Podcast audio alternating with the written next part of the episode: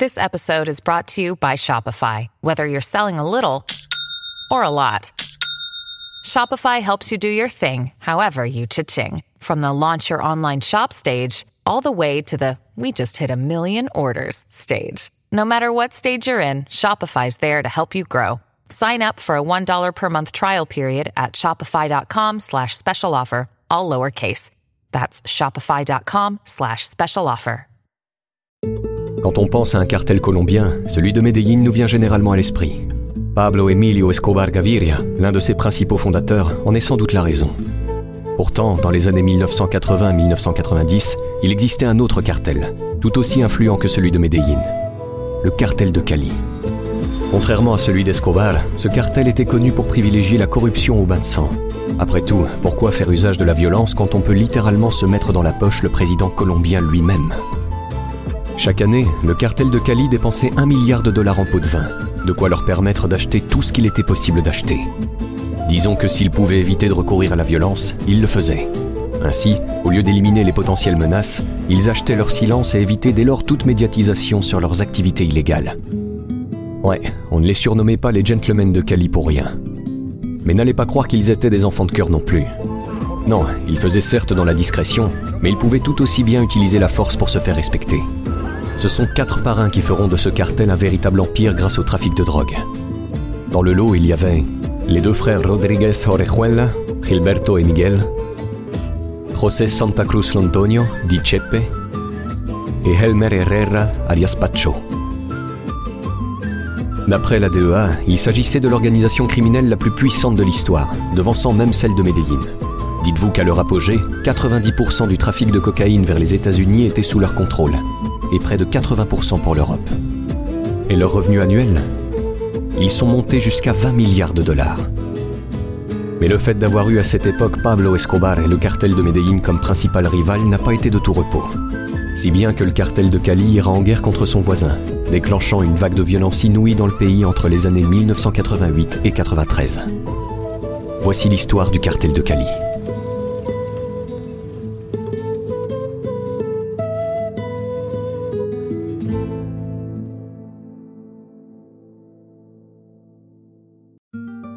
Sommet de la pyramide du cartel de Cali, on retrouve quatre parrains. Ce sont en vérité trois d'entre eux qui fonderont le cartel dans les années 70. Les deux frères Rodriguez Orejuela, Gilberto et Miguel, et José Santa Cruz Londonio, alias Chepe. Gilberto, le plus âgé des frères Orejuela, était surnommé le joueur d'échecs en raison de sa capacité à toujours avoir un coup d'avance sur ses adversaires. Il est né le 30 janvier 1939 dans une petite ville située au nord-ouest de Bogota. Son petit frère Miguel y naît aussi, le 15 août 1943. Par la suite, la famille des frères Orejuela déménage à Cali, la troisième ville la plus peuplée de Colombie. Ils passeront toute leur jeunesse là-bas. Gilberto, âgé de 10 ans, est alors contraint d'abandonner ses études pour subvenir aux besoins de sa famille. Et cinq ans plus tard, il commence à travailler comme facteur dans une pharmacie. Le fait d'être dans la rue la plupart du temps l'amène à découvrir toute une variété de commerces illégaux qui, à ce moment-là, deviennent de plus en plus importants dans le pays. Le jeune Gilberto est tout de suite attiré par ce monde parallèle. Doté d'un sens des affaires aigu, il devient par la suite gérant de sa propre pharmacie à l'âge de 25 ans, où il vend du matériel médical volé. Puis son petit frère Miguel le rejoindra pour travailler avec lui, annonçant le début de leur association dans le monde des affaires. Bientôt, un ami d'enfance nommé José Santa Cruz Londonio, dit Chepe, les rejoindra également afin de former l'un des plus grands cartels de la drogue de l'histoire. Chepe a grandi avec les frères Orejuela. C'était un garçon à l'esprit aventureux, un bagarreur qui semblait toujours jovial avec un sens solide de l'autodérision. Il était du genre grossier et dépourvu de sophistication. Mais bon, ça, il n'en avait que faire. Arrive alors un jour où il propose à Gilberto de former un gang spécialisé dans le kidnapping. Un gang qu'ils vont nommer Los Chemas, du nom de la coiffure gominée caractéristique des années 50 qu'ils arborent. Les frères Rodriguez Orejuela et Chepe développent donc leur réseau de kidnappeurs et commettent de nombreux enlèvements. Ils commencent à se faire une petite fortune et arrivent même une fois à négocier une rançon à 12 millions de pesos, ce qui représentait à l'époque près d'un million de dollars.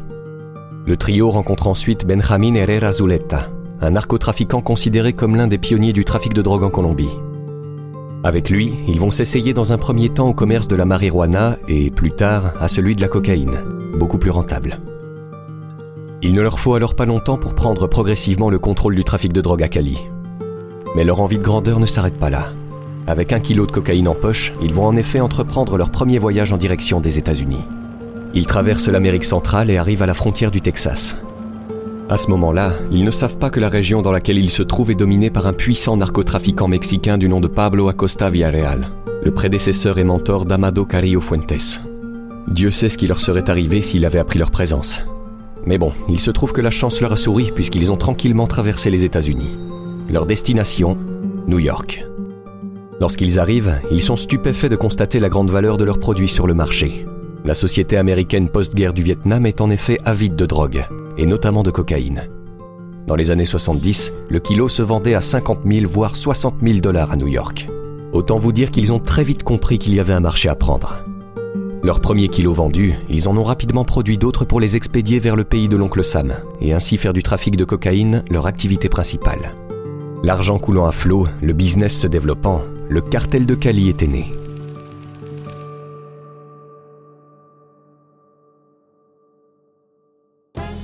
La cocaïne, c'est ce qui a permis au cartel de Cali de créer un véritable empire.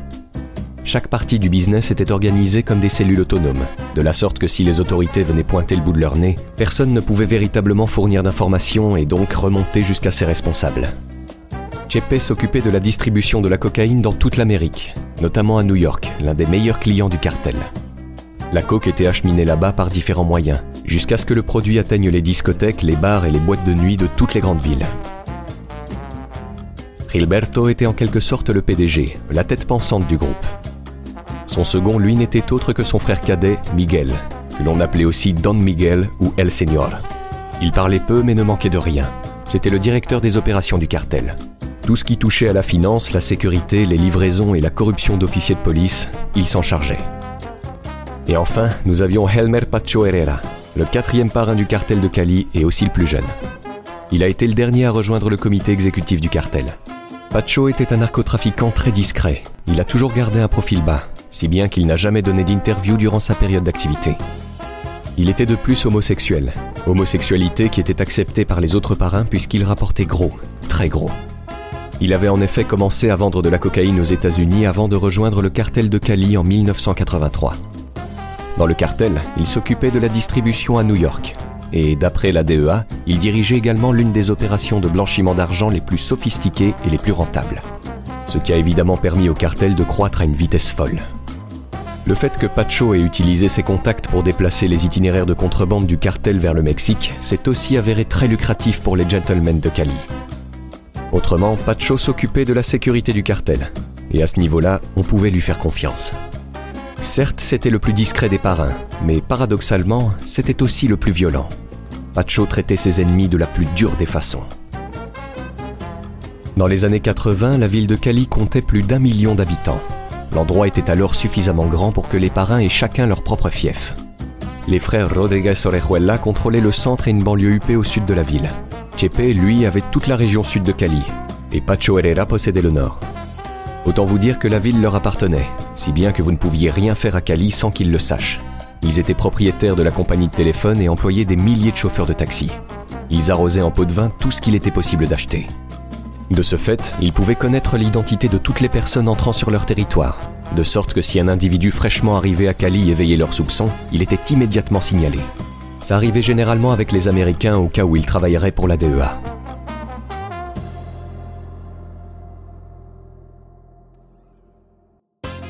Les frères Rodriguez Orejuela ne s'enivraient pas et ne se droguaient pas, mais ils avaient une addiction. Le football.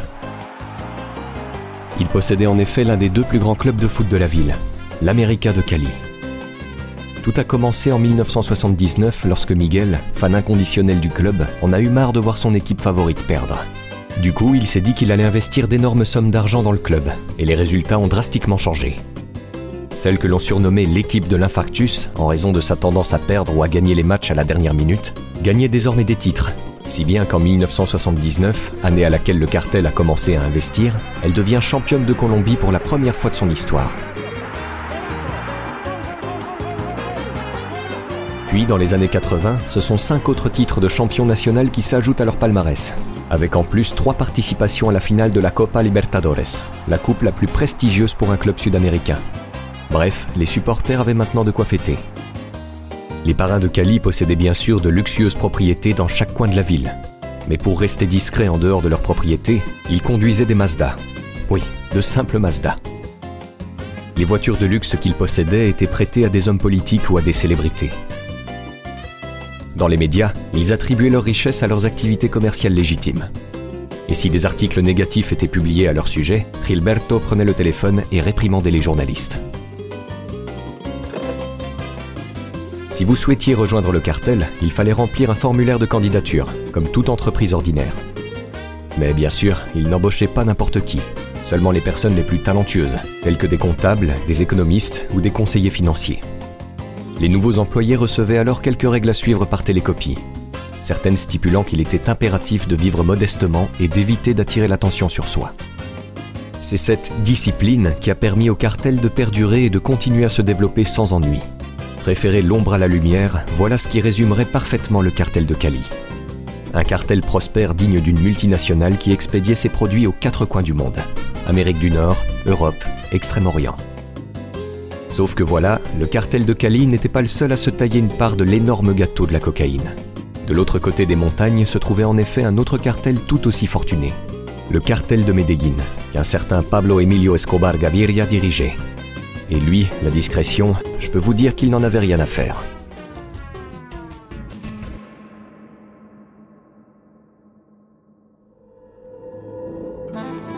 Les cartels de Cali et de Medellín avaient une structure organisationnelle bien différente.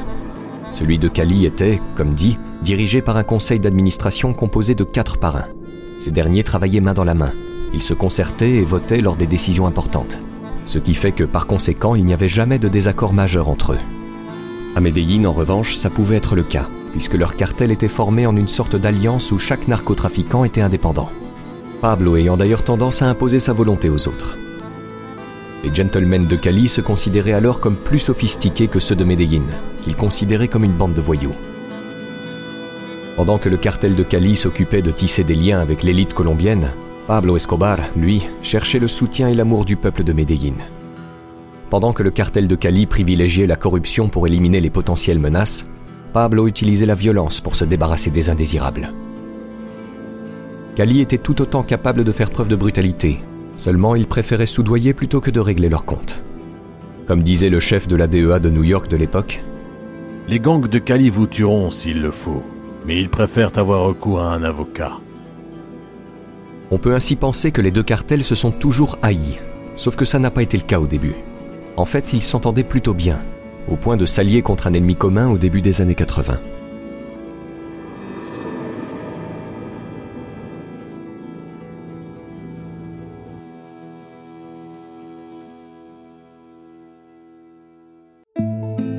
À cette période, un groupe de guérilleros colombiens nommé le M19 décide de kidnapper certains proches des trafiquants de drogue du pays en échange de grosses rançons.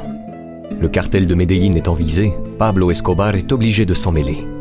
Pour cela, il organise une rencontre avec les guérilleros et les intimide suffisamment pour qu'ils abandonnent tout projet d'enlèvement. Le temps passe, puis la trêve avec Pablo se rompt. En fin de compte, le M19 décide de reprendre du service et entreprend d'enlever un membre important du cartel de Medellín, qui arrive par miracle à s'enfuir. La sœur des frères Ochoa, elle, ne peut pas en dire autant. Les guérilleros la kidnappent avec succès et demandent alors une rançon de 12 millions de dollars en échange de sa libération. Pablo Escobar et les frères Ochoa refusent de débourser un centime, et une réunion de crise est organisée.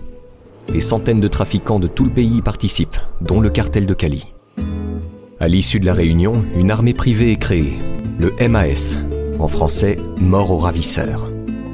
Ce groupe paramilitaire est financé par les cartels colombiens, mais pas que. Certaines entreprises américaines, ainsi que des politiques colombiens et des riches propriétaires terriens vont s'unir avec les narcos pour protéger leurs intérêts économiques et lutter contre les enlèvements perpétrés par le M19, qui, il faut le dire, a peut-être sous-estimé les cartels. En effet, à la suite de cette alliance, des guérilleros du M19 sont capturés et torturés dans le but d'obtenir des informations. Des dizaines d'entre eux sont massacrés. Les cartels leur avaient fait plus de mal en quelque temps que le gouvernement colombien en plusieurs années. Dès lors, le M19 a présenté ses excuses à Pablo Escobar et aux frères Ochoa, avant de libérer les otages. Tout ça pour dire que cette alliance entre narco-colombiens aura permis de nouer des liens forts entre les cartels, et notamment entre ceux de Cali et de Medellín, qui ont commencé à mettre en commun leurs ressources et à collaborer dans le trafic de drogue vers les États-Unis, où la demande était si forte qu'il y avait suffisamment d'espace pour que tous puissent coexister sans s'engager dans des guerres inutiles. Et puis, pourquoi vouloir s'entretuer lorsque vous avez la CIA de votre côté?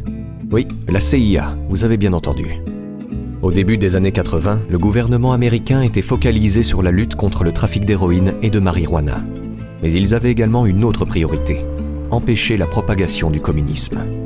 Effectivement, la CIA ne voulait pas que la production de cocaïne tombe entre les mains des communistes d'Amérique centrale et du Sud. Alors elle a proposé son aide aux narcotrafiquants. Ainsi, les cartels bénéficiaient de sa protection, et en cadeau, ils recevaient un approvisionnement constant en armes américaines pour lutter contre les groupes paramilitaires communistes. Cali et Medellín travaillant avec la CIA, l'idée d'une guerre entre les deux cartels était donc encore loin d'être imaginable. Gilberto Rodriguez et Jorge Luis Ochoa, l'un des frères Ochoa du cartel de Medellín, étaient d'ailleurs de très bons amis à cette période.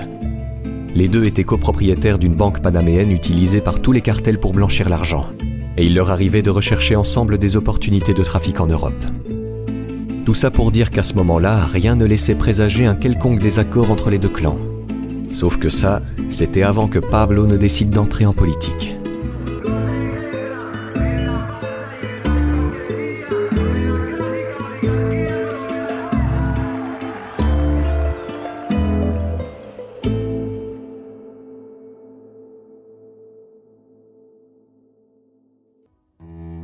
Entrer en politique, ouais, on peut dire que ça a été la plus grande erreur d'Escobar. L'idée de contrôler un pays tout entier en s'impliquant directement dans la politique, ce n'était pas une mauvaise idée en soi pour Pablo. Disons qu'il a peut-être sous-estimé l'ampleur de la tâche et notamment l'abnégation d'un homme qui a tout fait pour nuire à sa carrière politique lorsqu'il a été élu député en 1982. Le ministre de la Justice de l'époque, Rodrigo Lara Bonilla. Dès son premier jour de présence au Congrès colombien, Pablo est en effet confronté à ce dernier, qui l'accuse de mener des activités criminelles en le menaçant de la chose que les narcos craignaient le plus. L'extradition vers les États-Unis. Quelques mois après, Luis Carlos Galán, le leader du parti libéral auquel Pablo appartient, exclut le baron de la drogue, qui voit définitivement ses rêves de pouvoir s'évanouir. En janvier 84, Pablo se retire par conséquent du monde politique et trois mois après, il décide d'assouvir sa vengeance en assassinant Lara Bonilla. Le meurtre va alors grandement attirer l'attention de Washington et des médias. La pression augmentant, Pablo est désormais la cible du gouvernement colombien, qui signe ce que les narcotrafiquants redoutaient le plus. Le traité d'extradition, ce qui voulait dire que toute personne impliquée dans le trafic de drogue vers les États-Unis pouvait dorénavant être jugée et emprisonnée en Amérique.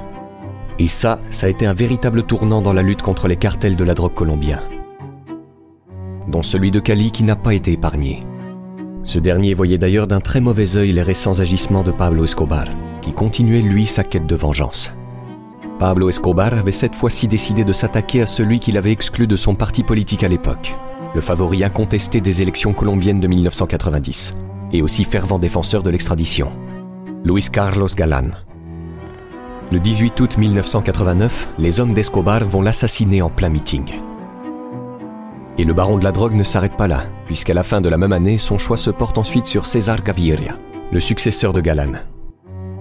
La tentative d'assassinat est pour le moins spectaculaire. Les hommes de Pablo posent une bombe dans un avion qui explose en plein vol.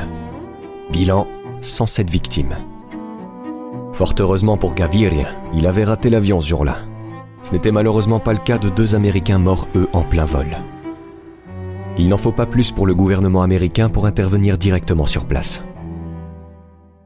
Avec toute l'attention médiatique portée sur Escobar et les trafiquants colombiens en général, le cartel de Cali veut se tenir à l'écart de tout ça. Surtout qu'Escobar ne cesse de solliciter l'aide économique et militaire des autres cartels pour continuer sa guerre contre l'État colombien. Beaucoup acceptent par peur, mais le cartel de Cali, lui, refuse d'aider Pablo. Pour eux, la guerre contre le gouvernement doit être menée de manière judiciaire, et pas autrement. Les gentlemen de Cali veulent rester discrets et continuer à travailler dans l'ombre. L'argent, c'est au final tout ce qui les intéressait. En parlant d'argent, le cartel de Cali avait d'ailleurs une façon bien différente de le gérer. En effet, contrairement à Escobar qui enterrait son argent pour le stocker et perdait ainsi plusieurs millions de dollars à cause des dégâts des eaux et des rats, eux l'investissaient immédiatement dans des projets commerciaux. L'immobilier en faisant partie, le résultat est que Cali connaît un véritable boom de l'immobilier, augmentant par la même occasion leur capital sympathie auprès de la population locale. À cette période, le cartel de Cali a alors l'idée de légitimer sa grosse fortune pour pouvoir se retirer progressivement du trafic de drogue. Les quatre parrains savent qu'un jour ou l'autre, leur empire risque de s'effondrer s'ils ne transfèrent pas leurs affaires dans la légalité. La récente attention portée sur les narcotrafiquants colombiens à cause d'Escobar les pousse donc à trouver une porte de sortie qui pourrait leur éviter pas mal d'ennuis avec la justice. Mais voilà, il se trouve qu'un événement fera capoter tous leurs plans. Pablo Escobar était en effet sur le point de déclencher une guerre qui fera trembler la Colombie tout entière.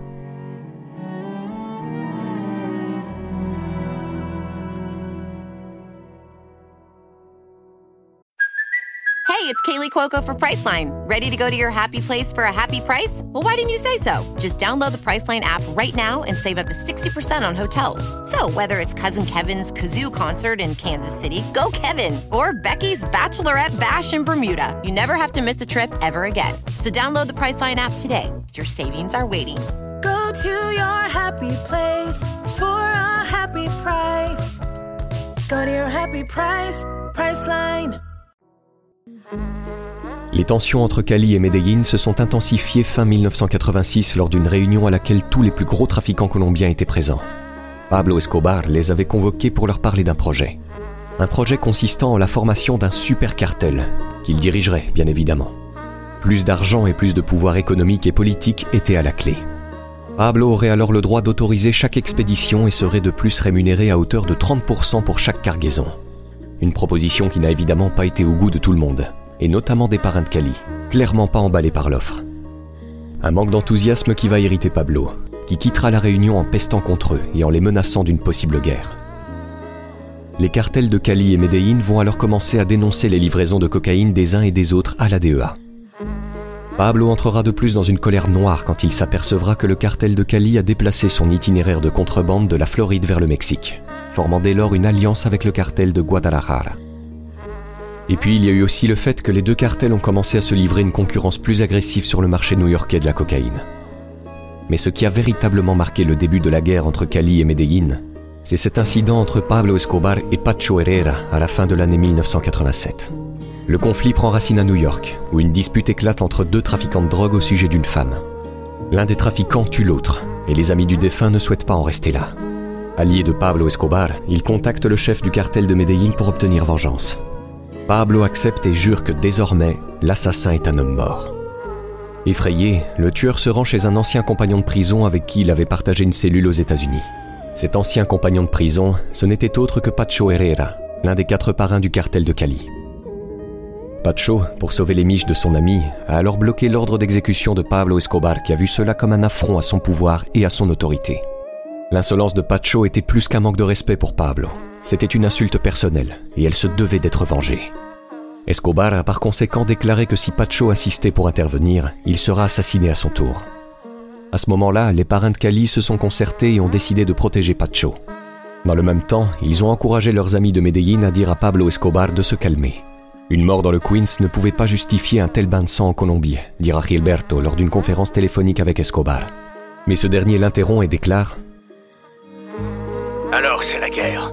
Et je vais tuer chacun d'entre vous, fils de pute. Pour les gentlemen de Cali, il n'y avait plus de possibilité de faire machine arrière. La guerre contre Medellín était officiellement déclarée. Face à cette nouvelle réalité, les frères Orejuela abandonnent donc leurs efforts pour légitimer leur empire et continuent dans l'activité très lucrative qu'est le trafic de drogue. Et oui, pour combattre le cartel de Medellín et pouvoir vaincre un jour le redouté Pablo Escobar, ils auront besoin d'argent. Beaucoup d'argent. Des deux cartels, c'est Cali qui frappera en premier. La cible, l'immeuble Monaco à Medellín, la résidence permanente de Pablo Escobar et de sa famille. L'attaque est lancée le 13 janvier 1988. Ce matin-là, un des meilleurs assassins du cartel de Cali se gare sous l'immeuble de 8 étages avec une voiture chargée de dynamite. La famille d'Escobar, qui occupe un penthouse dans le bâtiment, dort tranquillement lorsque la bombe explose à 5h30 du matin. La détonation, qui se fait entendre dans un rayon de 3 km, brise les vitres de tout le quartier et laisse un cratère de 3 mètres de profondeur dans la rue. Deux gardiens de nuit sont tués. La fille d'Escobar de 4 ans, elle perd Louis d'une oreille de façon permanente. Mais Pablo, lui, n'a rien. En fait, il n'était pas présent dans l'immeuble ce jour-là. Pablo soupçonne alors le cartel de Cali d'être le responsable de cet attentat. Soupçons qui seront confirmés lorsqu'il interrogera l'artificier à l'origine de la fabrication de la bombe. La riposte ne se fait alors pas attendre. En représailles, Escobar lance une série d'attentats à la bombe contre une chaîne nationale de pharmacie appartenant à la famille Orejuela. Pharmacie qui servait de moyen pour blanchir une grande partie de leur argent. Des cibles faciles pour Pablo, mais les principales victimes sont malheureusement des clients ou des passants. Et la guerre s'intensifie. Cali envoie une équipe de sept assassins pour traquer Escobar. Une semaine plus tard, ils reviennent tous dans des boîtes, découpées en morceaux. Medellin les avait, disons, réexpédiés à l'envoyeur. À la fin de l'année 1988, une explosion dévaste trois maisons dans un quartier chic de Cali. Miguel Rodriguez est visé. Heureusement pour lui, la bombe s'enclenche prématurément à environ 800 mètres de sa résidence, tuant les deux assassins qui en avaient la charge. Pour trouver un moyen de tuer Pablo, les gentlemen de Cali vont dès lors se tourner vers leur spécialiste de la contre-surveillance, Jorge Salcedo. Jorge Salcedo était un mercenaire local qui avait été recruté par les frères Orejuela pour les protéger, eux et leurs familles, des tueurs à gages d'Escobar. Avant d'être enrôlé par le cartel, Salcedo se considérait davantage comme un homme d'affaires qu'autre chose. Il ne voulait en aucun cas être mêlé aux affaires de trafic de drogue. Désireux d'action et d'aventure, il se rendra quand même à la convocation des parrains pour connaître la raison pour laquelle il voulait l'engager. L'entretien a lieu dans une des maisons de Pacho Herrera. Les gentlemen de Cali sont tous présents et entrent immédiatement dans le vif du sujet. Ils expliquent à Salcedo qu'ils ont besoin d'aide pour leur sécurité personnelle. Pablo est un bandit, un criminel, un fou. Femme, enfant, ami, personne n'est à l'abri. À cet instant, Jorge Salcedo est frappé par un contraste saisissant. Malgré tout l'argent qu'il possède, les quatre parrains présents dans la salle semblent terrifiés par Escobar. Il répond à Chepe Oui, je comprends. Escobar a tué mon ami Rodrigo Larabonilla, un homme remarquable. L'ancien ministre de la justice colombienne assassiné par Pablo était en effet un ancien camarade de classe de Salcedo, qui, en prenant la parole, ressent une vive émotion. Il avait rarement parlé de l'assassinat de son ami, mais ici, en compagnie des ennemis d'Escobar, il redécouvre sa colère profonde. Avec les parrains de Cali, voilà qu'il partage maintenant un sentiment de haine envers celui qui a exécuté son ami d'enfance. Un point commun qui va à la fois surprendre et ravir Gilberto. C'est une terrible tragédie. C'était aussi stupide. Parfois, Pablo ignore ses propres intérêts. Il part en guerre et espère se faire des amis. C'est un imbécile, un fou dangereux. À ce moment-là, Jorge Salcedo ne sait toujours pas exactement ce que les barons de la drogue de Cali veulent de lui, jusqu'à ce que Miguel prenne la parole. Nous voulons la mort de Pablo Escobar. Et nous voulons que vous et votre commando britannique le tuiez. Ajoute Gilberto, qui fait mention ici des mercenaires britanniques ayant déjà travaillé avec Salcedo lors d'une précédente mission.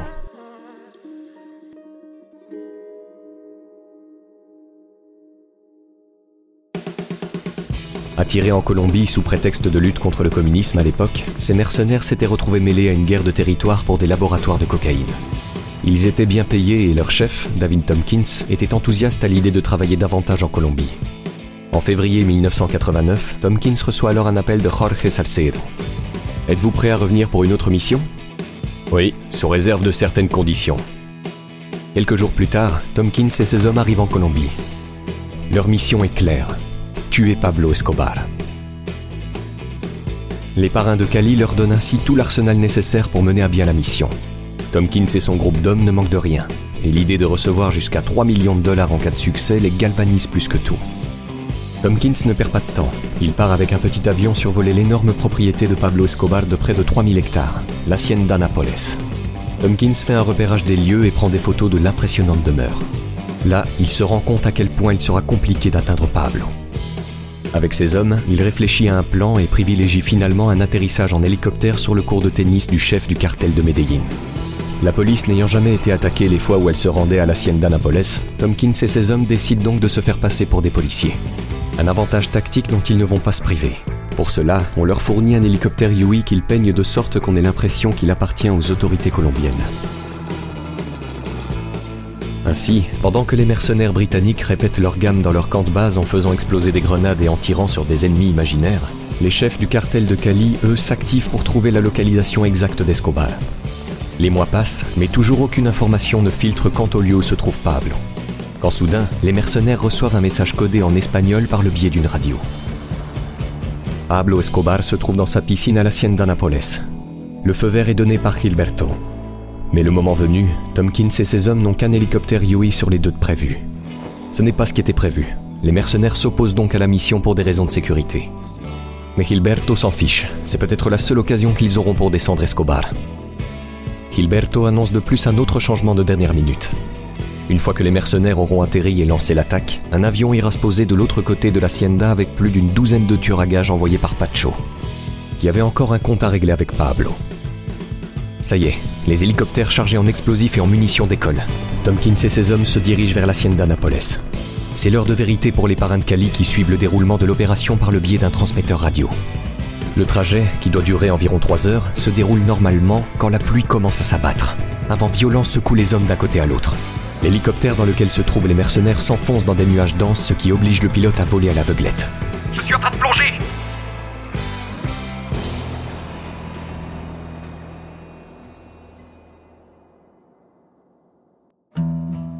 L'hélicoptère où se trouvaient Tompkins et ses hommes s'écrase sur le flanc d'une montagne. Suite à l'accident, le pilote est tué, tandis que la plupart des mercenaires sont grièvement blessés. L'opération visant à tuer Escobar est un échec. Le cartel de Cali devait revoir sa stratégie. La bonne nouvelle cependant, c'est que Pablo n'était pas au courant du crash et de cette tentative d'assassinat.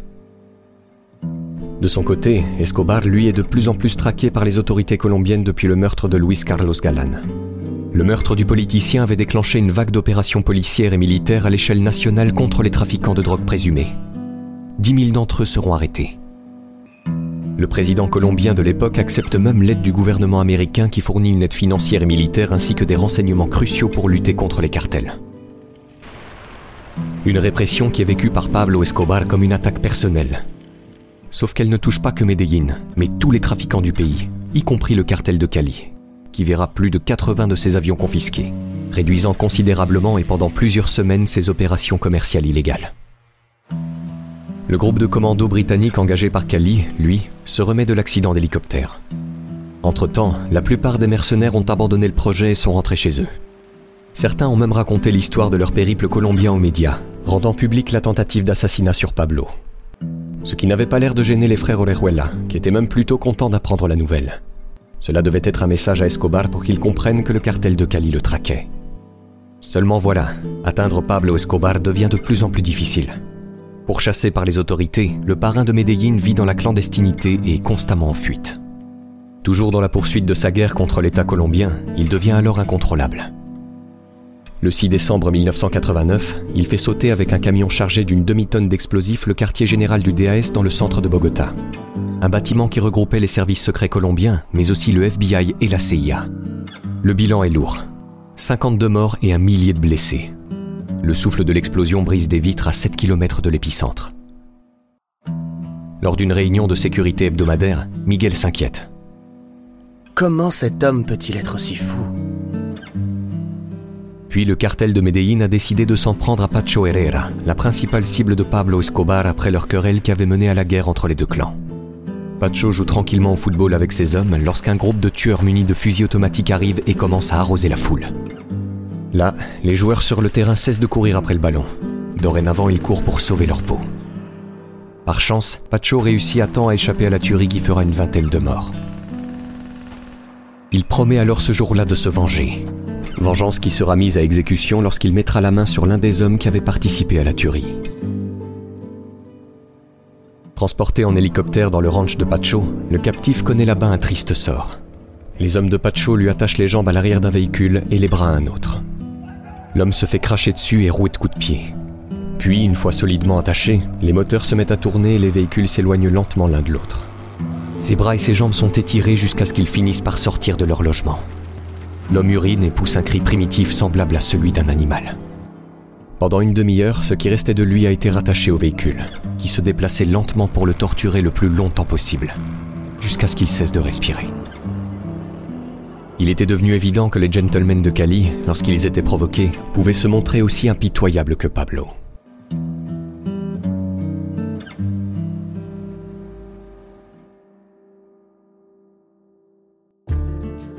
En 1991, Escobar accentue d'ailleurs sa pression sur le gouvernement en kidnappant des membres de l'élite colombienne. L'un des otages est une présentatrice de télévision célèbre et fille d'un ancien président. Sa famille craint alors que toute tentative de sauvetage ne soit fatale. Il faut dire que les autorités étaient connues pour mitrailler tout le monde lors de ces raids. Les parents de la captive exhortent donc le président à ne rien faire. Mais le raid a quand même lieu, faisant périr la malheureuse otage. Le cœur brisé, la mère rejette la faute non seulement sur les trafiquants, mais aussi sur le président. L'opinion publique est maintenant exaspérée par toutes ces violences, ce qui met la pression sur le gouvernement, qui n'a pas d'autre choix que de trouver un accord avec Pablo pour que tout cela cesse. Avec l'aide d'un ancien télévangéliste, Pablo négocie ainsi un accord pour se rendre au gouvernement. Reddition cependant possible à une condition l'abandon du traité d'extradition. L'accord conclu, Pablo s'est donc rendu. On l'avait autorisé à purger sa peine dans une prison appelée la cathédrale, prison qu'il s'était construite lui-même. Le gouvernement colombien était tellement désireux de mettre Escobar en prison qu'il a permis à l'homme le plus recherché du monde de dicter pratiquement tous les aspects de son incarcération. Personne n'avait accès à la cathédrale, sauf les personnes autorisées par Pablo. Une véritable forteresse qui allait radicalement compliquer la tâche aux parrains de Cali dans leur quête d'atteindre Escobar. Jorge Sarcedo est ainsi convoqué à une réunion à laquelle participent deux des parrains de Cali, Pacho et Miguel. Prendre d'assaut une prison du gouvernement? Salcedo n'y croit pas. Les parrains veulent faire revenir le commando britannique pour s'attaquer à un établissement gouvernemental. Pacho lui répond Non, nous allons bombarder la cathédrale et frapper la cellule de Pablo. Quoi? Depuis les airs? Les deux parrains sont tellement excités qu'ils ne remarquent pas le manque d'enthousiasme de Salcedo qui est abasourdi par ce qu'il vient d'entendre. Mais c'est une très mauvaise idée Contraint de s'atteler à la tâche, Salcedo se rend alors au Salvador pour négocier le prix de 4 bombes MK82. Le cartel de Cali a un contact là-bas, un général de l'armée salvadorienne, qui leur vend les bombes pour près d'un demi-million de dollars. Le deal au marché noir bouclé, il ne restait plus qu'à les envoyer en Colombie.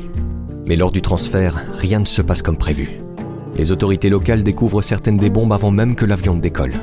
Salcedo arrive miraculeusement à s'échapper, mais l'opération est un fiasco total. Certaines des personnes impliquées dans l'opération sont arrêtées et balancent aux autorités le complot visant à tuer Escobar. La nouvelle est alors relayée par les médias étrangers qui annoncent la découverte de la bombe, mettant un terme définitif au projet d'attentat aérien des parrains de Cali qui n'ont cependant pas encore dit leur dernier mot. Un nouveau plan d'action est bientôt mis en place, cette fois-ci avec l'aide d'un allié inattendu. Un allié souhaitant autant que la mort d'Escobar. Le gouvernement colombien.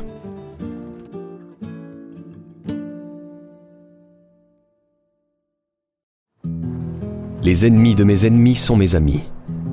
Ce vieil adage n'a jamais été aussi vrai lorsque le cartel de Cali a décidé de s'associer avec le gouvernement pour faire tomber Pablo. Tout a commencé lorsque le cartel de Cali a travaillé avec un groupe de travail colombien d'enquêteurs appelé le Bloqué des Busqueda, ou bloc de recherche en français. La seule et unique mission de ce bloc était la capture d'Escobar. Avec son incroyable réseau de renseignements, comparable à celui du KGB durant la guerre froide, le cartel de Cali l'a alors aidé en lui fournissant des informations plus que précieuses sur le parrain de Medellín, qui était lui de plus en plus sur le reculoir. À ce moment-là, la guerre évoluait en faveur du cartel de Cali, qui prenait le contrôle sur le plan commercial, en s'emparant notamment de plusieurs routes de trafic vers les États-Unis autrefois contrôlées par Medellín ou partagées avec lui. Ses profits et ses parts de marché ont par conséquent grimpé en flèche. Pablo, de son côté, perdait progressivement l'emprise sur son empire criminel. La cause Des désaccords internes. Certains alliés de confiance sont en effet accusés d'avoir profité financièrement de son emprisonnement. Certains ont été tués. D'autres se sont retournés contre lui, Escobar devenant de plus en plus paranoïaque et complètement irrationnel. La nouvelle du complot de Cali visant à faire exploser la cathédrale avait exacerbé les tensions au sein du cercle proche d'Escobar. Et pire, des rumeurs selon lesquelles il pourrait être transféré dans une prison plus restrictive ont commencé à circuler. Pour Pablo, c'était le moment de s'échapper et de disparaître dans la jungle. Sentant son ennemi vulnérable, le cartel de Cali va dès lors tout faire pour asséner le coup de grâce en formant un groupe d'autodéfense que Gilberto baptisera Los Pepes, acronyme espagnol que l'on pourrait traduire par les personnes persécutées par Pablo Escobar.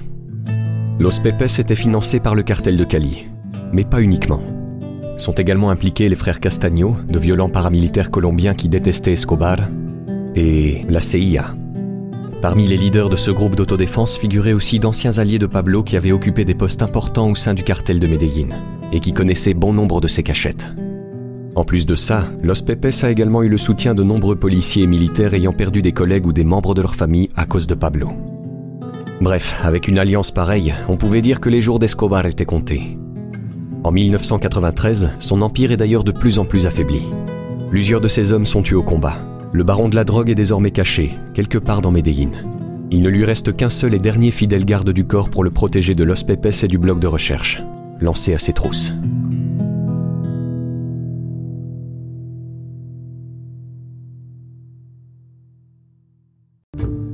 Le 2 décembre 1993, à 3 heures de l'après-midi, il passe un coup de téléphone à sa famille.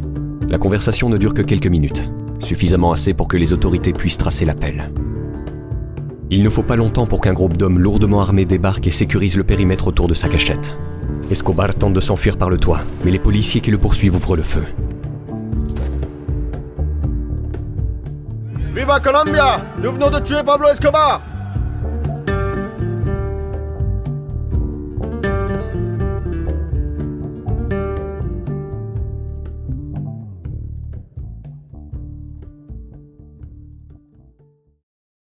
Pour célébrer la mort d'Escobar et la fin de la guerre contre le cartel de Medellín, les frères Orejuela organisent une énorme fête à Cali.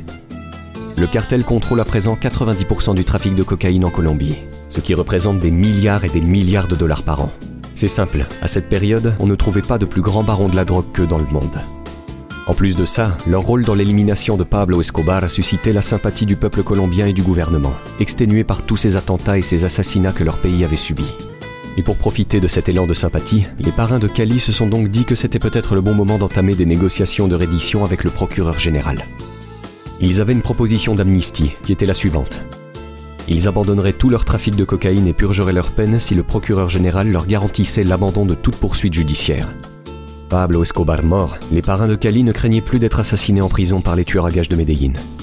Ainsi, le gouvernement ne leur imposerait que des peines de prison symboliques, ce qui leur permettrait de conserver leurs richesses, leurs propriétés et leurs business légaux. Une belle porte de sortie en soi, sauf que les négociations ne vont pas se passer comme espéré. Le procureur général se montre intraitable, frustrant Miguel, qui sortira mécontent lors d'une de leurs réunions. Comment veux-tu soudoyer un homme qui conduit une vieille Volkswagen? En réalité, toutes les négociations entreprises par les parrains de Cali avaient pour but d'éviter que les États-Unis se mettent à leur trousse, maintenant que Pablo était mort. Mais du côté de Washington, la décision semblait déjà prise. La guerre froide est terminée. Saddam Hussein a été chassé du Koweït. Noriega est en prison et Pablo Escobar n'est plus de ce monde. Il ne faut pas réfléchir longtemps pour savoir que le cartel de Cali allait dorénavant constituer la cible principale des Américains.